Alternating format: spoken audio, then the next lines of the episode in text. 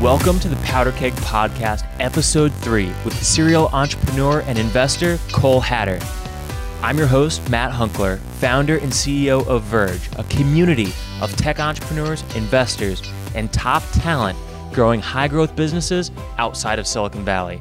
And my mission during this episode is to share with you the very best parts of a conversation I had with this CEO. I know you only have a limited amount of time and energy, and I'm so honored to get to spend this next 30 to 40 minutes with you and our podcast guest today. You have your own personal powder keg of raw talent and abilities, and I see it as my job to help introduce you to the guides and strategies to help you sharpen your skills as well as learn some new tactics as we explore these stories today. This episode of Powder Keg is brought to you by Developer Town. If you're a business leader trying to turn a great idea into a product with traction, Developer Town is for you. They work with clients ranging from entrepreneurs to Fortune 100 companies who want to build and launch an app or a digital product. They're able to take their process that they use with early stage companies to help big companies move like a startup. So, if you have an idea for a web or a mobile app, or need help identifying the great ideas within your company, go to developertown.com slash powderkeg. And stay tuned at the end of this episode because I have a conversation with Nick Wangler, a partner at DeveloperTown, as well as Scott Humphreys from Johnson Controls. And he talks a little bit about how to get buy in on larger projects as an entrepreneur and how to find mentors to make that project a success along the way. This is very similar to the conversation that we have today in this episode with Cole Hatter. Now, if you don't know who Cole Hatter is, I'm shocked because he seems to be one of the most connected people on the internet and in the business world. He's an investor, an author, a serial entrepreneur, and the producer of the Thrive Conference, where just last weekend he helped hundreds of attendees make money matter. They had speakers like Jack Canfield from Chicken Soup for the Soul, James Altucher from the James Altucher Show, and Lewis Howes from the School of Greatness. Now, some of these people you might actually see in some future Powder Keg podcast episodes. I'm not trying to give away too many spoilers here, but we have an awesome lineup, and Cole is right in there amongst the top people we've got here on the Powder Keg podcast. You can find more about Cole Hatter at colehatter.com. Of course, Cole Hatter on Twitter, Instagram. And you can learn more about Thrive Conference at attendthrive.com. We dive into a lot of different topics here with Cole. He's got a really powerful story and even some near death experiences that gave him some insight that he's been able to translate to the business world. So, without further ado, here is episode three of the Powder Keg Podcast with Cole Hatter.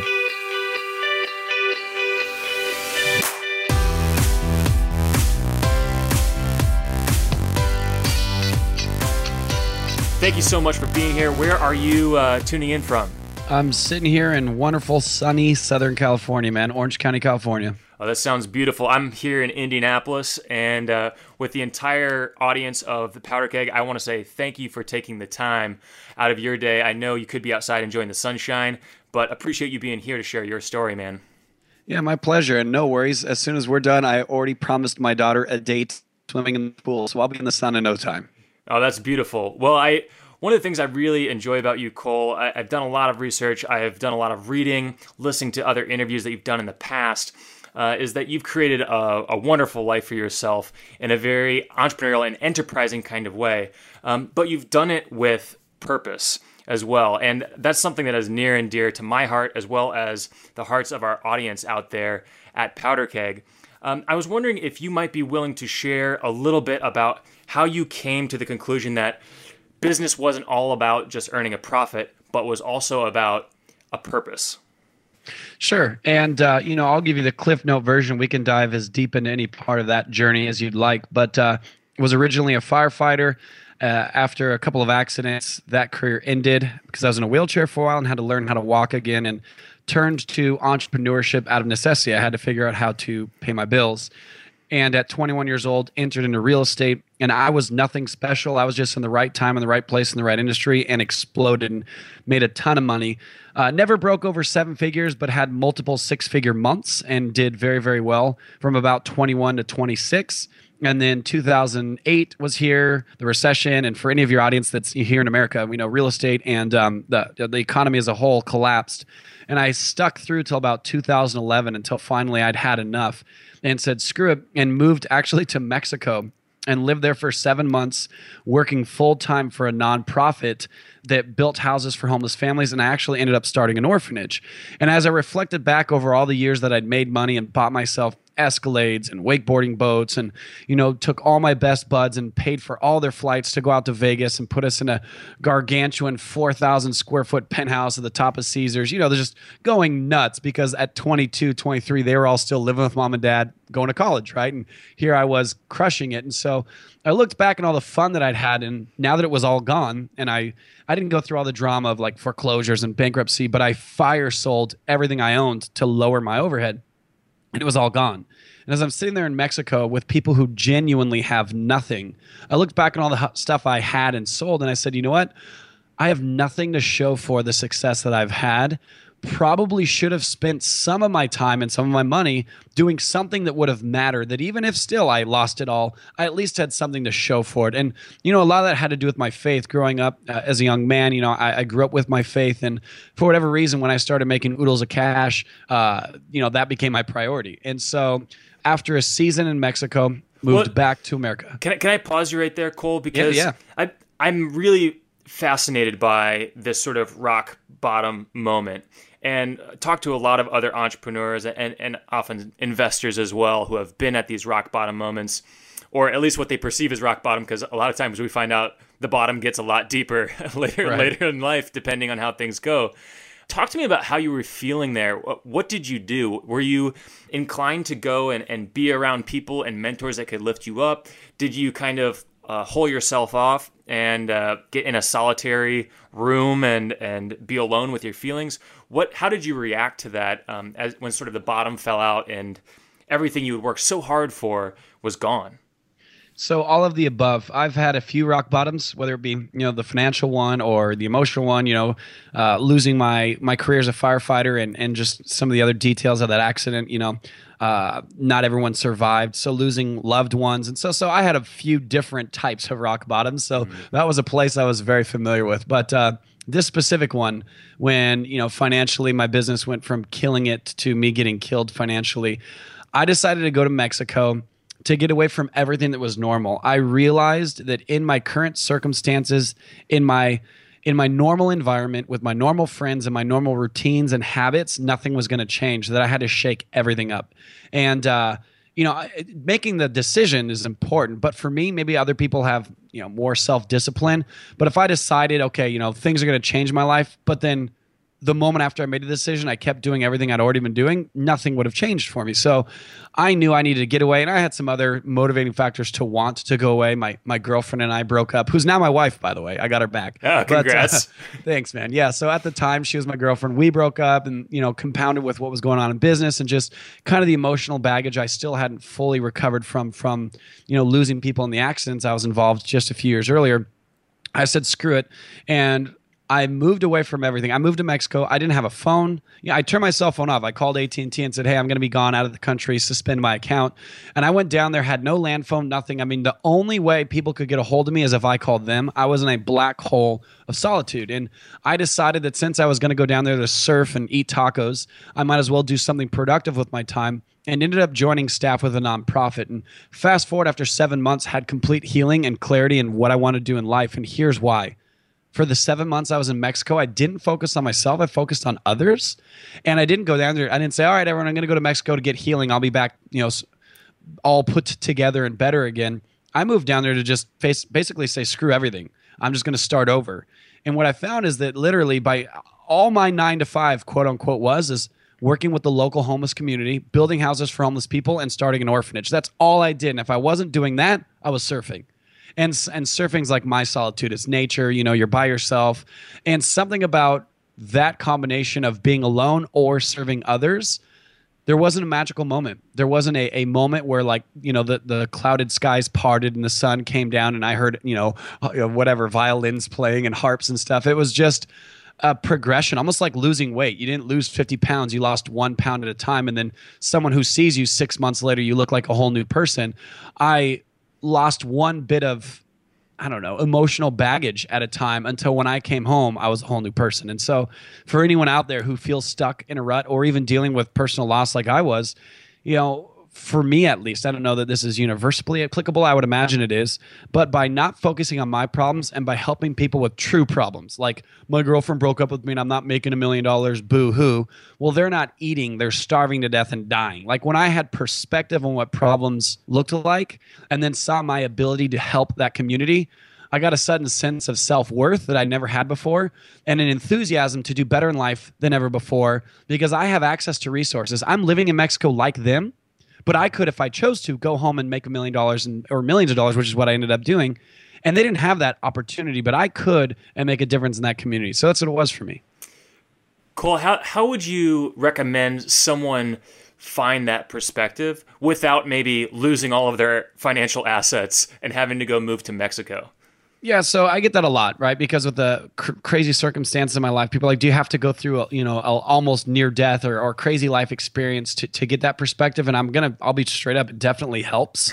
Uh, that you know, uh, to to to have a reality check always helps. Sure. But you know, Tony Robbins talks a lot about this. You know, dis- decisions like deciding and then mental programming is important. You know, this was one area of my life, but there's a lot of things I had to work through that going to Mexico didn't address or have happened post. Right. That I mean, I was home from Mexico 2012. We're now in 2016. The last four years haven't all been puppy dogs and lollipops, right? I still have things that are challenges that I need to work through. And so I think the biggest thing is just making those mental commitments and then finding like genuine urgency. And so the way that I answer this is, what is motivation? Like essentially what you're asking me, Matt, is how can someone have enough motivation to change whatever it is in their life, whether it be more successful or, or their perspective or etc.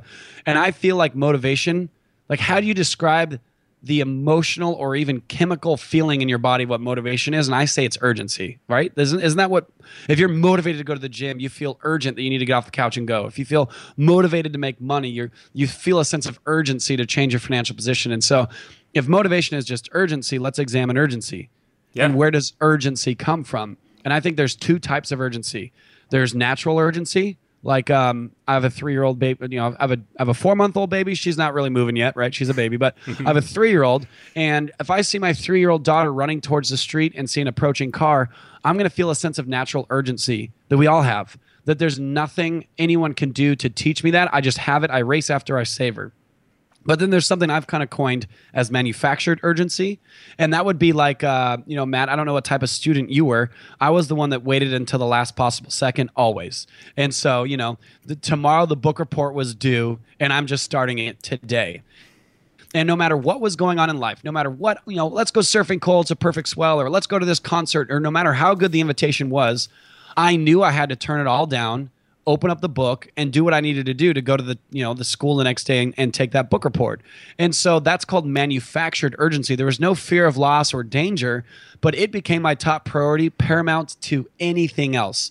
And all of us are capable of manufacturing urgency. We all have you know someone's about to get hurt or even yourself a sense of natural urgency but every single one of us can create what I call manufactured urgency when the thing is important enough to be paramount to everything else. And so, whatever the person who's listening to this podcast is struggling with or stuck on, they have to make the result of the change, whether it's making more money or quitting the job or getting a healthier relationship or quitting an addiction or whatever it is, they have to make that result paramount to everything else and manufacture urgency. And then, without almost dying, without a near death experience, you can have these life changing results in your own life as well. You just need to find the urgency to do so.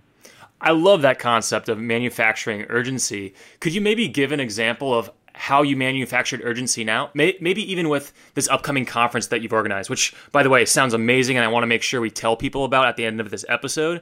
But it is a huge endeavor to put on a conference. I, I know from experience. I imagine that that it was not something that was necessary from a financial standpoint for you, especially since you're donating all of the profits to a nonprofit. So, how did you manufacture the urgency to put together a half million dollar plus event in Las Vegas that could potentially be something that you could be spending, you know, on the waves surfing instead of organizing a conference? Yeah, sure. I could have picked up a couple Ferraris or something, right? So, yeah. uh, so here's the deal. When when it comes to examples of manufactured urgency for me, I've got a thousand of them specific to Thrive, my event. Here's where it's you know came from my my wife and I. So again, the ex girlfriend. Long story short, I came back from Mexico, asked her to marry me. She said yes. We didn't even start dating again. I was like, "Hey, you dumped me ten months ago, and uh, let's just get married now." And she said yes. Wow. And uh, yeah, and she and I decided because I'd made money before, and even though I was completely broke, I knew I'd make money again, and and did. Within 20 months, became a millionaire for the first time in my life. So I had done well, lost everything, and then got 10 times back. And when I was in the ugliest financial season of my adult life, she and I said, okay, you know, I'm just, I'm going to fight. Period. I'm going to make money. There's, there's no way this is not going to happen. No matter how many failures, I'm going to keep going. That's just something that manufactured urgency I have, right? And so, we decided that there are certain things that we will or won't do with my money, whether I'm making a hundred grand or a hundred million a month. I'll never do certain things. And we live our lifestyle in a very unique way that kind of caught the attention of people. So I started getting asked to be on podcasts to talk about that. This this for purpose lifestyle, like you talked about in the beginning of this episode, or or a for purpose business model of not just making money but making a difference simultaneously. And it kind of caught on and my wife and I realized, well, geez, there's kind of an audience to this. Like we are consistently, people are picking our brains on why we do what we do or how we do what we do. And I saw for those that were closest to me in my inner circle that I kind of mentored personally on how to implement this, I saw their lives changing, finding more fulfillment in their work. It wasn't that their careers changed, it was that their priorities around their career and their income changed. And I saw dramatic differences in their life. And I said, man, if this has literally changed these 20 to 30 people's lives forever, this is a message that has to get out. It's scary. I've never done a conference before. I have no idea what I'm doing, but I have enough urgency because I feel like I have found a way of life that is true happiness. I don't say this to pat myself on the back because I didn't invent anything, but through my life circumstances, the decisions I've made, and, and what life has dealt me, I've found a pretty sweet way to live. Of of you know, without sounding cliche, I live the dream. I have a beautiful wife, beautiful girls. I live in the place I want to live in the world. I make more money than I ever thought I could, but at the same time, who cares about any of that? I get to make an impact in people's lives. And so that urgency is what was the creation of Thrive, which essentially brought together the greatest business minds in the world for three days to teach the attendees how to freaking kill it in business with then the end goal not being success. A lot of content out there, and I know you'll agree with this, Matt. A lot of content out there teaches people how to make money, and that's great, but that's where it ends. So now you're filled with cash, and then what? What Thrive does is says, okay, here's how to make money, and we'll teach you how to do that from the best people in the world. But that's just the beginning point. Now that you have it and you're successful, now you have the platform, or now you have the resources to go out there and really do meaningful work. And so instead of success being the end goal, it's it's step one in what we teach, and and that was Thrive. And and my sense of urgency was, I have through circumstances I could have never predicted and would have quite frankly never asked for. I would never have asked to gone through the car accident or lose the people I did, but it happened all the same. I'm choosing to take that information and I found a pretty unique way of living life and I just want to share it with the world. I love it, man. And I really appreciate you sharing insight as to why, uh, but not only why, how you're taking action, how you're creating urgency to create this Thrive conference, because I think people are particularly interested in that. And I think that, you know, beyond realizing that you need to do it and not just should do it, but must do it, one of the clear things that all of our podcast guests have in common is that they have some sort of a guide or a mentor that comes along and helps them along the way. Is there one particular mentor or guide for you that really stands out that was a pivotal mentor for you and just changed the trajectory of your entire life? So there's several. Um, I'll briefly say my grandfather, you know, rest his soul. Mm. When I was a firefighter pre car accidents, you know, when I thought that that's what I would do for the rest of my career, I'll never forget it because he pissed me off. He sat me down and said, Do you really think that all you were built to do, that all God put you on the earth to do with all your talents, ambition, and everything is to spray water on fire? And I was like, Screw you, old man. I'm here saving lives. You know, I'm doing all this stuff.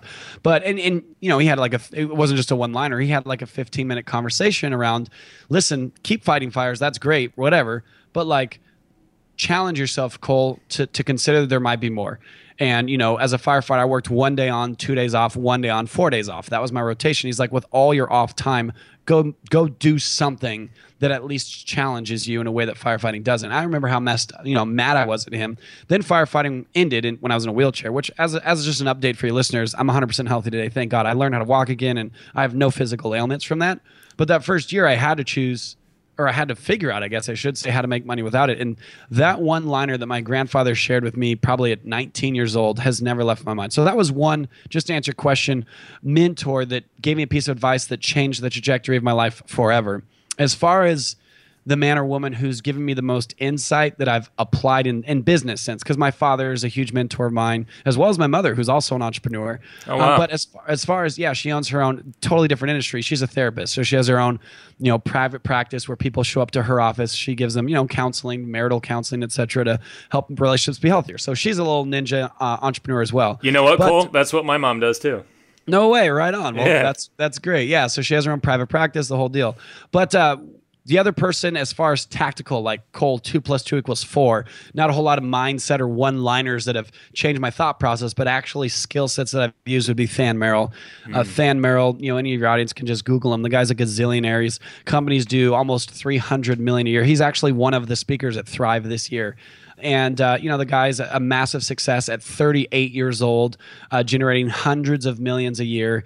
Uh, he you know i found him in an audience. I was sitting in there as a student and he was on stage and i ended up buying his program. And over the years uh, got on his radar and then became friends and now we're great friends. I talk to him every single tuesday for an hour or two for the last three consecutive years.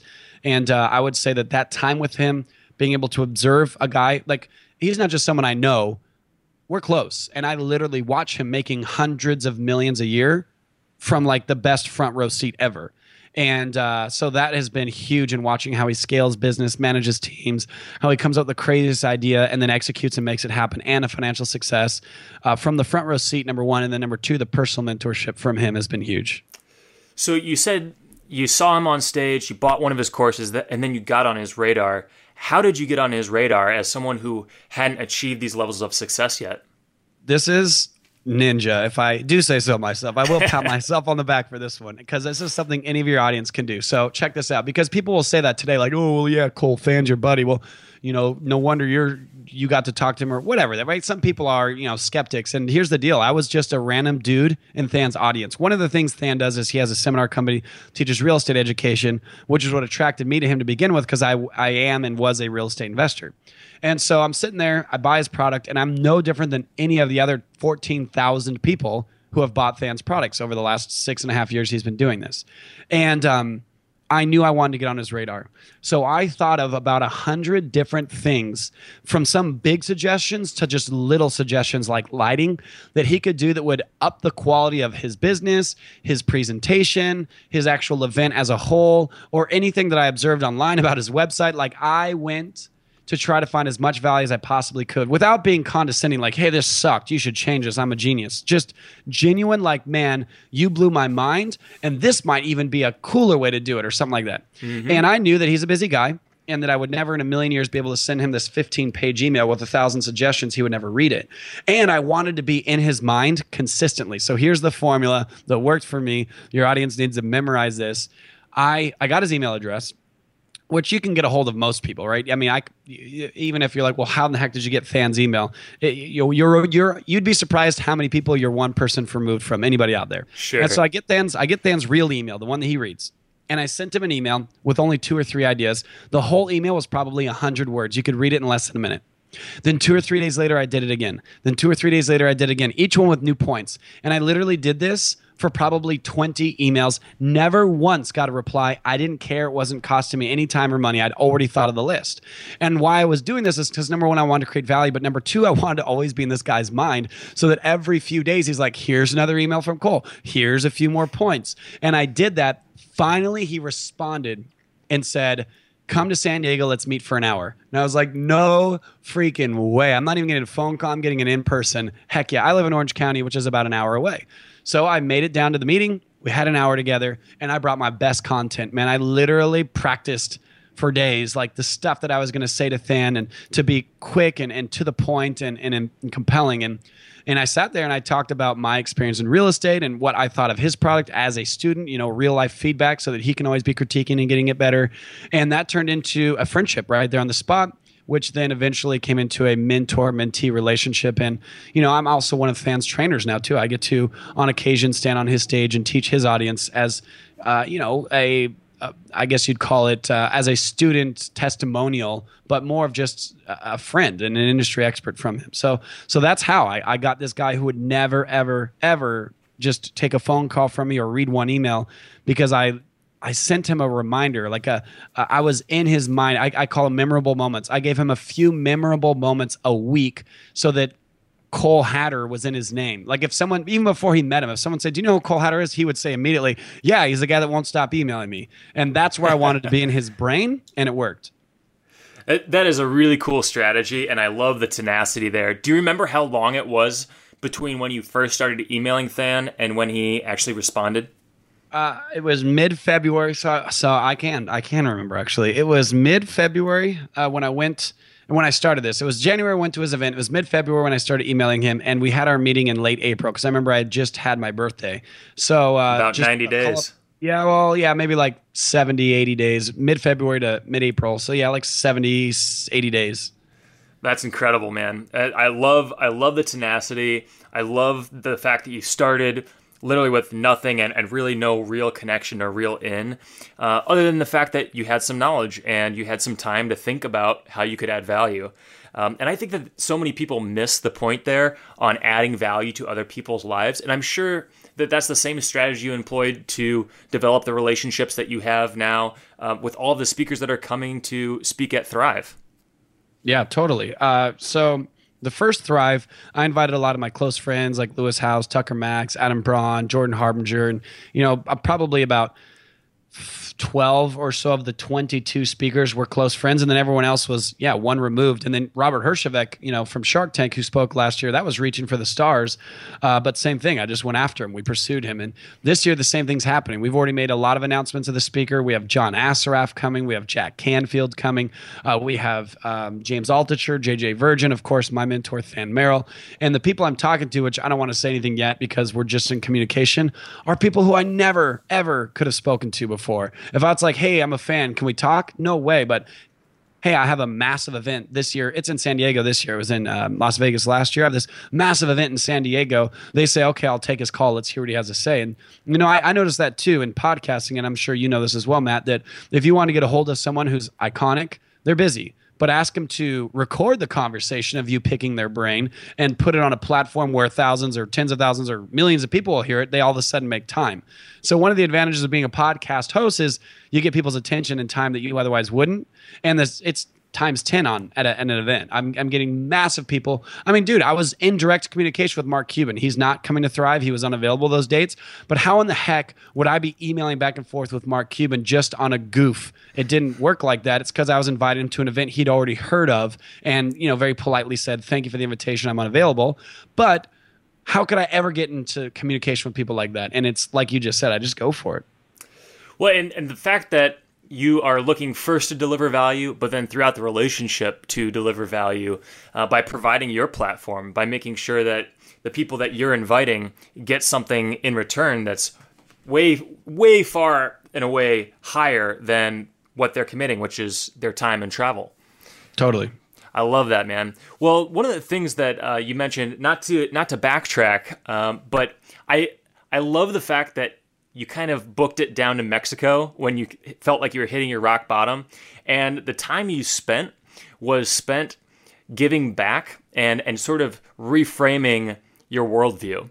Uh, and when you weren't doing that, you were surfing, which is almost like putting yourself in a state of flow, right? And now I haven't totally. I haven't surfed enough that to maybe uh, hang on the same waves that you can hang, but I've surfed enough to know that when you're actually riding the wave, that only happens when you're in that state of flow. And maybe you could talk a little bit about how we, we talked a little bit about reframing for sort of this for purpose kind of bit approach to life. Could you talk to me a little bit about the state of flow? Not just that you're in on a surfboard, but when you're one on one with someone or you're on a stage and speaking to tens of thousands of people, because I know you've had a very successful speaking career as well. Could you maybe speak a little bit on flow and some of your approach to get in that right state?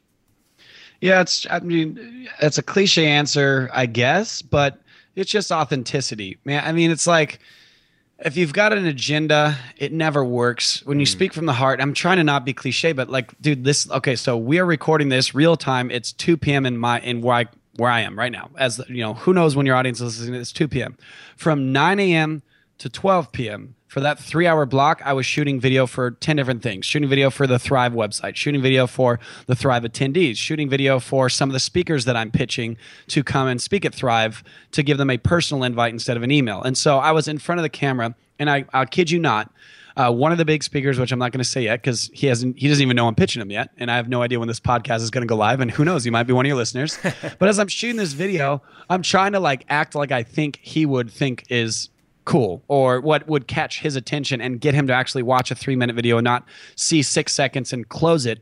And i had to do like eight takes. And i'm like one take wonder over here. I just don't care. I just i shoot straight from the hip. I, I look in the camera and i just talk what's on my mind. But this i got out of character out of flow as you just described it trying to be who i thought he would appreciate right? Trying to trying to be someone who i'm authentically not. And i had to take after take after take and i got all frustrated. I'm like i freaking hate recording. I mean this is literally like three hours ago. That's why it's fresh in my mind. I'm like i freaking freaking hate recording. This sucks. Blah, blah, blah. And then um, my wife, who was upstairs, I was doing this from home. My wife, who was listening to me upstairs, is like, well, she called me out. She's like, dude, listen to yourself. Like, what are you, what are you even saying? Like, what are you talking about? And I was like, good point. I'm to be myself and he's either in or out, period. And so, flew, you know, turned the camera back on, nailed it in my, la- my next take and moved on. And so that's true with this specific example of recording videos. That's true with how I speak on stage. You said, you know, I've had a successful uh, speaking career and I have as well. And one of the most common feedbacks I get from people is they say, you know, Cole, it's not that you're rough on stage or informal, you're just real. You're not polished, like you're trying to be some pro speaker the way that I talk to you on this podcast is the way I talk to people in real life, is exactly the way I talk on stage. I don't get into stage mode where I'm like some polished using big vernaculars and like trying to impress and awe the stuff. I just talk. I just say what's up on my mind. And so um, I think what flow is whether you're speaking on a podcast, recording a video, like I just explained, on stage, or even in business, of what your business operations look like has to be authentic to who you are. So let me give you one last example. Can I have 30 more seconds on this? Please do. All right, so Gary Vaynerchuk's a friend of mine. He spoke at Thrive last year, and anybody who follows Gary Vaynerchuk knows if you're not working 18 hours a day, he thinks you're a total just wuss, right? He's like, hustle, hustle, hustle. What do you mean you only worked 16 hours today? You know, go punch yourself in the face, you you baby. And I love Gary, and that's inspiring for me, but that's not authentic to me. Hmm. I do not like it, and when I try that, I hate it. I work the weirdest hours of anyone I know. Anyone who follows me on my Snapchat says, "Dude, do you work at all?" Because like, I told you, you and I are going to wrap this up. I don't know, two thirty p.m. on a Thursday, the middle of the business day, and I'm going to go swimming with my daughter. But once she goes to bed at 8 what do most people who work a quote unquote 9 to 5 do at 8 p.m sit around watch tv or something i can't stand watch, watching tv that's when i'll work is from like 8 to 1 a.m when my daughter's asleep my wife is you know doing whatever she needs to do laundry or hanging out with a girlfriend or hanging out with me whatever i schedule my own hours and so at the end of the day i'm not working 18 hours i'm at least working a full hour work week like anyone else but uh, my flow is in the middle of the day, like right now, where I'm seriously looking at my window and I can't see a cloud anywhere. My phone on it's t- it's 84 degrees outside. I have this gorgeous pool in my backyard. Why in the heck would I sit here and work? Well, because the industry standard is it's a nine to five. I've got a business and I should be working now. No, because then I'm going to lose the time that my daughter's awake, number one. And number two, it's the beautiful, sunny, gorgeous part of the day. So I'll still knock out eight to 10 hours today, but around my schedule. And so that's what flowing for me in business is. So I think what anybody that's listening to this needs to do is figure out what your flow is. And for me, when I heard you ask the question, to me, my response is being authentic in the way I communicate or even in the way I run my business. That I'm not going to say, hey, wifey, I've got to be responsible. You know, I'm going to go into my home office now and I'll see you at 5 p.m. I'm locking the door. No way. Because then I get to hang out my, my girls, what, from 5 to 7? I might as well go get a freaking job for that. I hang out with my, I work early, then I hang out with my family from basically like 11 to 4 every day. We go to Disneyland, we go swimming, we go whatever. And sometimes it goes later than that. And then in the evening, I get back to work. And then I eat dinner with my kids every night. I eat lunch with my family every day. I just got done doing that before this podcast started. I get to put my girls in the. I have two babies. I have two girls, uh, a three-year-old and a four-month-old. So I'm starting a sorority over here. I have a wife, I have two daughters, and I have two girl dogs. It's true story. You're gonna need it's, a bigger house. Oh my gosh! Well, we have enough room. It's just all women. I'm, I'm, you know, I'm outnumbered. So Matt, feel free to swing by and hang out anytime. I'll but, take you up um, on it. Yeah, but so so I get to give them their baths. I get to put them to bed. Like I'm the most present dad I can possibly be. I'm the most present husband I can possibly be because I make that my priority and I make my hours around it, which is the point of being an entrepreneur. So that's a long answer, but that's how I stay in the flow. Is that I know who I am. If I screw up and go outside those boundaries like I did this morning, it's ugly. When I get back into my flow or my authentic self and how I operate my business or how I communicate, everything comes together. It sounds like you found a really good rhythm and a really good flow in life. And I think that's something that all of our listeners either have or strive to have. And that's part of why they're on this journey and they want to share in the journey of others in this awesome community that uh, we're building here on the podcast as well as in our events. One of the things that we really like to talk about, not because we want to dwell on it, but because we want to extract and share the learning from it. Could you talk to me maybe about a time when you're out of flow or a time when you made a mistake and really had to pull everything that you had, not only in yourself, but in your network, maybe in your community, eh, from your family, to recover from that break in flow? So, do you want personal or business? Because there's no shortage of those stories either.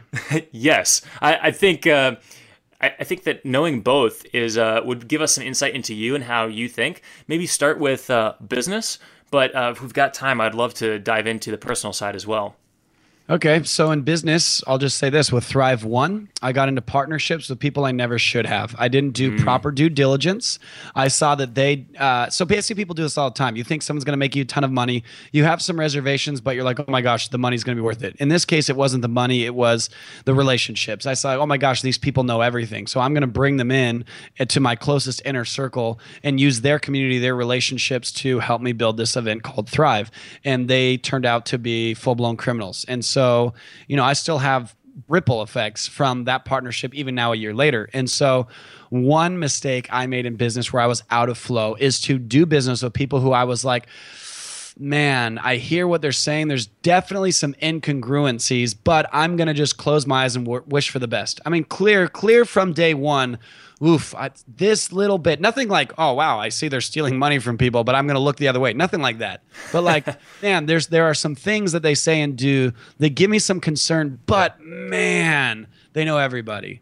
And if I just do business with them, you know, oh, I'm going to know everybody too. And literally put my little reservations I had to the side, didn't do the proper due diligence or courting, I should say. In business, you don't just meet someone and marry them, you date them. And I don't think you should just meet someone and go into business. I see people do that a lot, and I've been burned. And so you should, in in essence, uh, professionally date people, right? Like mm. do joint ventures at first before you get into partnerships and things like that. And so, bottom line is um, in business, one way I was out of flow is I did business with people who my intuition said do not.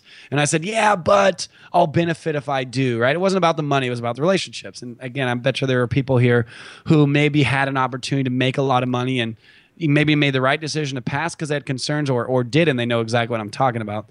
But um, that would be an example of where I was out of flow. Seeing people who I knew didn't think like I did, care about people like I do, uh, didn't have the end goal in in mind of of the impact of the world that I wanted to make, and were more just about stepping on people and saw Thrive as a great platform to better themselves. So it was like symbiotic where I saw there they knew people I needed to know, and likewise they now had this event that they got to act like they were a major part of to leverage that to make themselves look good, right? And so on paper it was a good relationship, but behind the scenes. I was doing Thrive to make the world a better place. They were doing Thrive to make themselves rich, and it did not work out well. So that would be a business example. And uh, well, Cole, you know, I, I, I wish I could say that I didn't learn that lesson the hard way myself, um, but unfortunately, I can relate all too well, and I think so many people on this podcast uh, can. And so I appreciate you for sharing that. Um, but I'm also interested to know what habits or systems did you put in place to make sure that didn't happen again? So funny. I was literally eating dinner with my mom. I'm I'm super busy, and so my mom and I scheduled dinner dates once a month, and that was last night. And she literally was drilling me, asked me the exact same question. She called it due diligence. She said, "What better system for due diligence do you have on people?"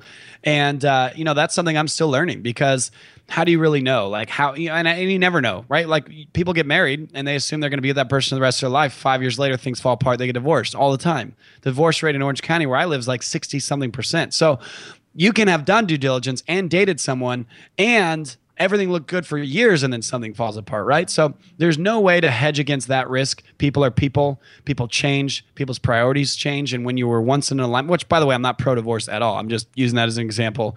Um, but in business, people's priorities change. And so, you know, I would just, here's what I would do.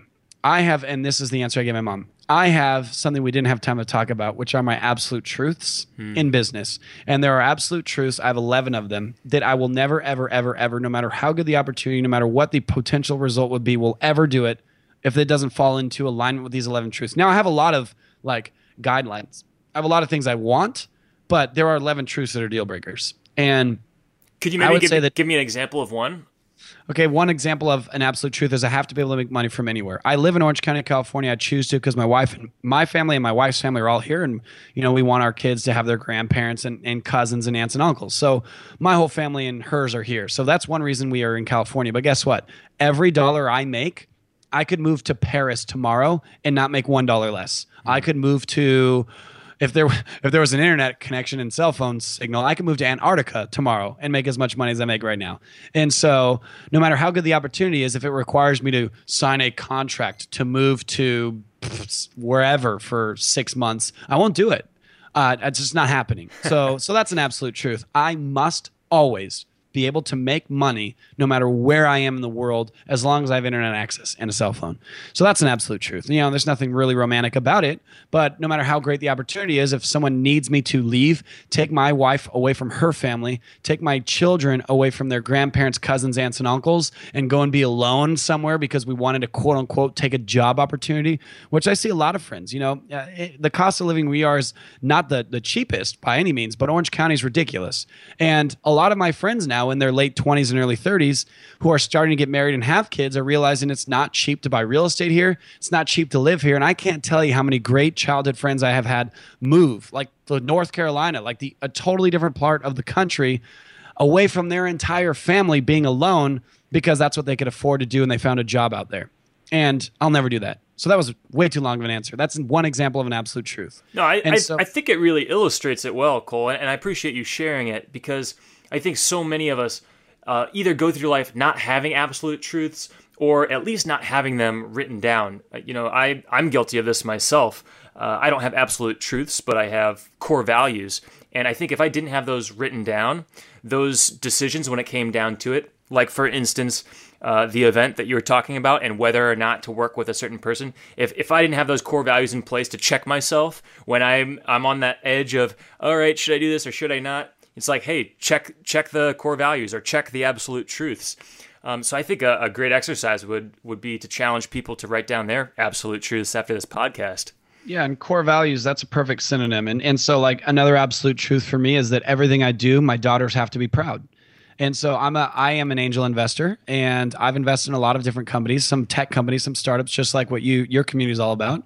And uh, I've been pitched on one in particular, I won't use any names because it actually is out there, that is an app designed to use GPS to just find other people who are app users for the sole sole point of hooking up, getting together and whatever happens happens. It's not a dating app, it's like a let's hook up app. And unfortunately with today's culture, I guarantee I would have made a ton of money on that. But is that something like, hey, daddy, we're rich. Where does all the money come from? Oh, you know, I help people have affairs and I help people just have one night stands and, you know, an app that I hope to God my daughters never find out about. Right. And so, another absolute truth is that whatever opportunity I take, I need to be able to explain to my daughters when they're old enough to understand and have them be proud that I'm in it. So that's an absolute truth, which would also somebody call, you know, a core belief. And so, you know, I've got those were two of them. I got nine more. And as long as everything fits into the um, the absolute truths, that's that's when I do business. And then back to your original question of my due diligence on others, mm. I need to make sure that their core beliefs or that their absolute truths are in alignment with mine, period. I love that. I love that. And I, I think it gives some really great homework to people. Uh, not only the absolute truths that we talked about, but some of the things around flow, uh, some of the things that you mentioned uh, about creating that sense of urgency is is so so important and I hope people will do that after this podcast. If people want to learn these kinds of skills from you and this amazing community of influencers and leaders that you have brought together for Thrive this year, what do they need to do? And, and maybe even if you could tell us a little bit about how this particular Thrive event is different from the ones you've done in the past. So I actually shot, I think it's 18 minutes long, a video of me explaining how to build a for-purpose business. It's just real brief, but um, you know, how much can you teach in 18 minutes? But I also know that the attention span of people that's already pushing it. So if they want to go to attendthrive.com forward slash friends, like you and I are friends, then they'll be able to download that for free. And it's just me on camera using a little whiteboard and explaining how to start not just any company, but a for purpose company.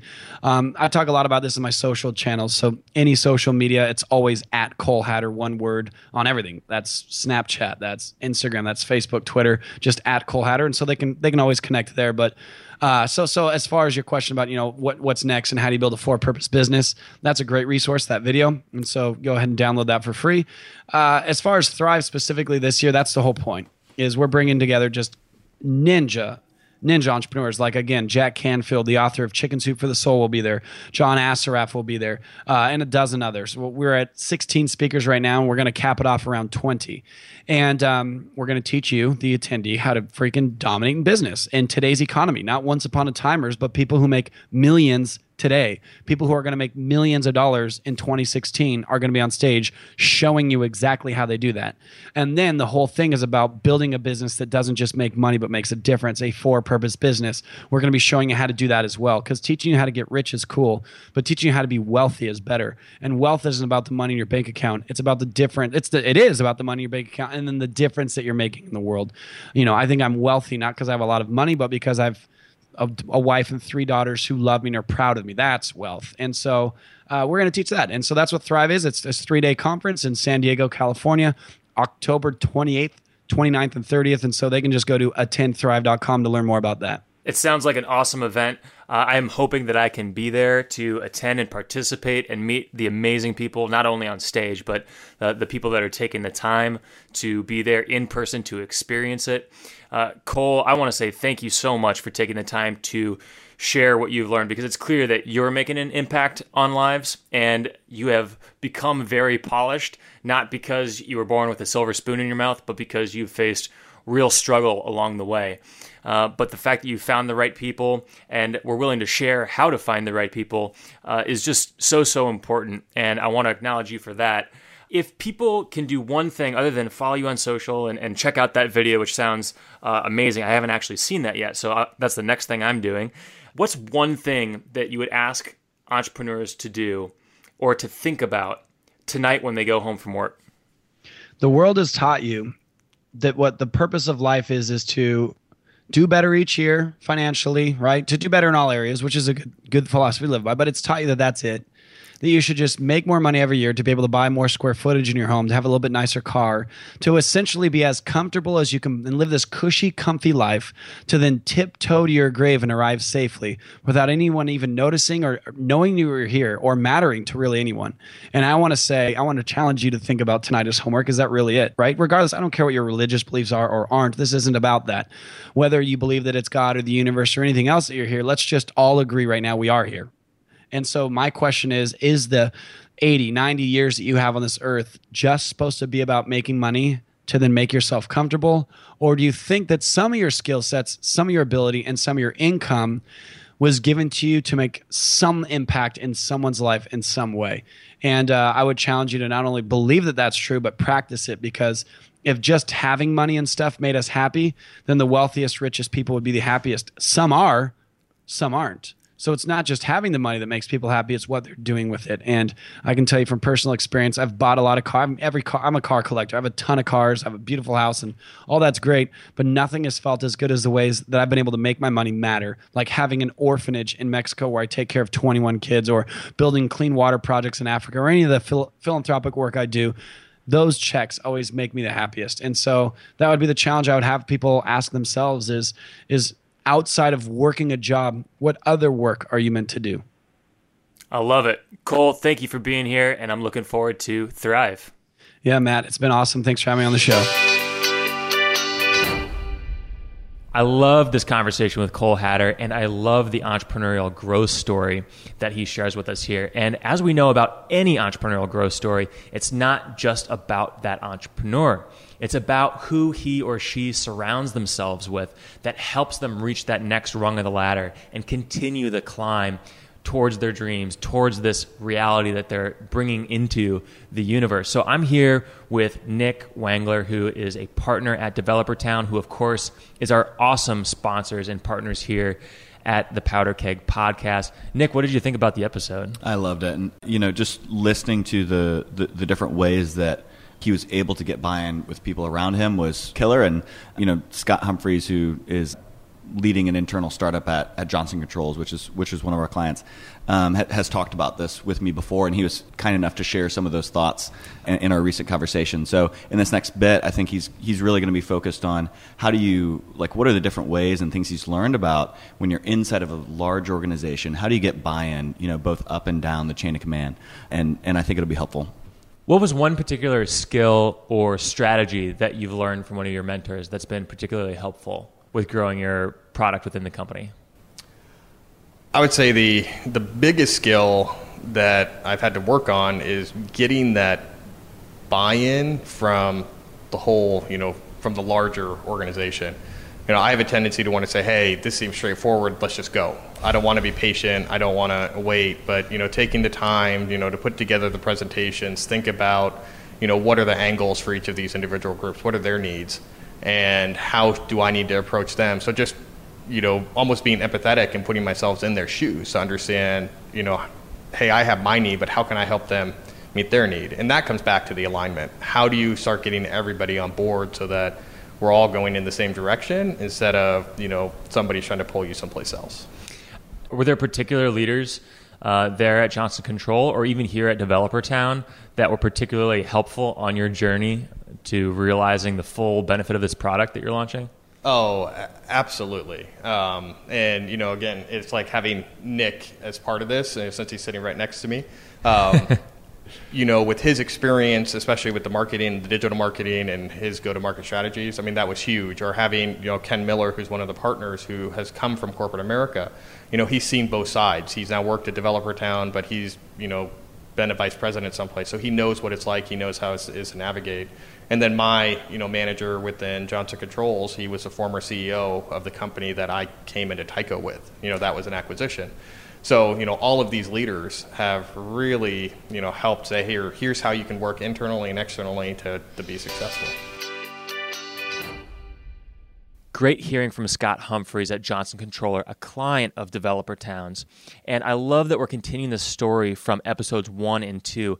If you missed those stories where you got to know a little bit more about Scott and his role as a product lead, definitely go back to those episodes and check it out because I think even in these little spots that we're doing with Developer Town, there's a lot to learn from some of their clients and their lessons learned on really big projects that they're developing new technology, new web apps, new mobile applications. So there's all kinds of information like this that you can find on Developer Town's website. So if you're an entrepreneur inside of a big company or at a startup and even have an idea for a web or a mobile app, go to developertown.com slash powderkeg. And of course, you can find all kinds of other resources online, including more information about today's guest, Cole Hatter. Check him out at Cole Hatter on Twitter and Insta and all the big platforms. And of course, at colehatter.com. If you want to learn more about Thrive, which is an amazing conference, go to attendthrive.com. And now, of course, I have only seen videos of the conference. I haven't been there myself. I want to be totally transparent about that. But from what I can see from their lineup with guys like Jack Canfield and Lewis Howes, you know he's bringing quality, and there's tons of resources online that you can find just by searching attendthrive.com and checking out the website. Powder Keg, of course, is presented by Verge, which is a network of local communities with global reach for tech entrepreneurs, investors, and top talent. You know, our suite of resources is going to help you build something that matters. You can check out the Verge VIP newsletter absolutely free for exclusive event invites, global exposure opportunities, and curated education. Sign up for free at vergehq.com slash powderkeg, and you can join our movement of people building amazing things with technology, not even necessarily in Silicon Valley, but all over the world. If you dig what we're doing here on the Powder Keg podcast, please drop us a review in iTunes. Let us know which stories resonated with you, what lessons struck a chord, or what else you'd like to see from a guest here on Powder Keg. Thanks to everyone who has already left a review. Even with those first two episodes, we've seen some awesome comments and people leaving great reviews there. So I appreciate that. Keep hitting me up on Twitter. I'm at Hunckler on Twitter. That's H U N C K L E R, and Instagram. And of course, actually, all the social platforms. So Snapchat, hit me up. Facebook, hit me up. And then at Verge HQ. So HQ as in headquarters.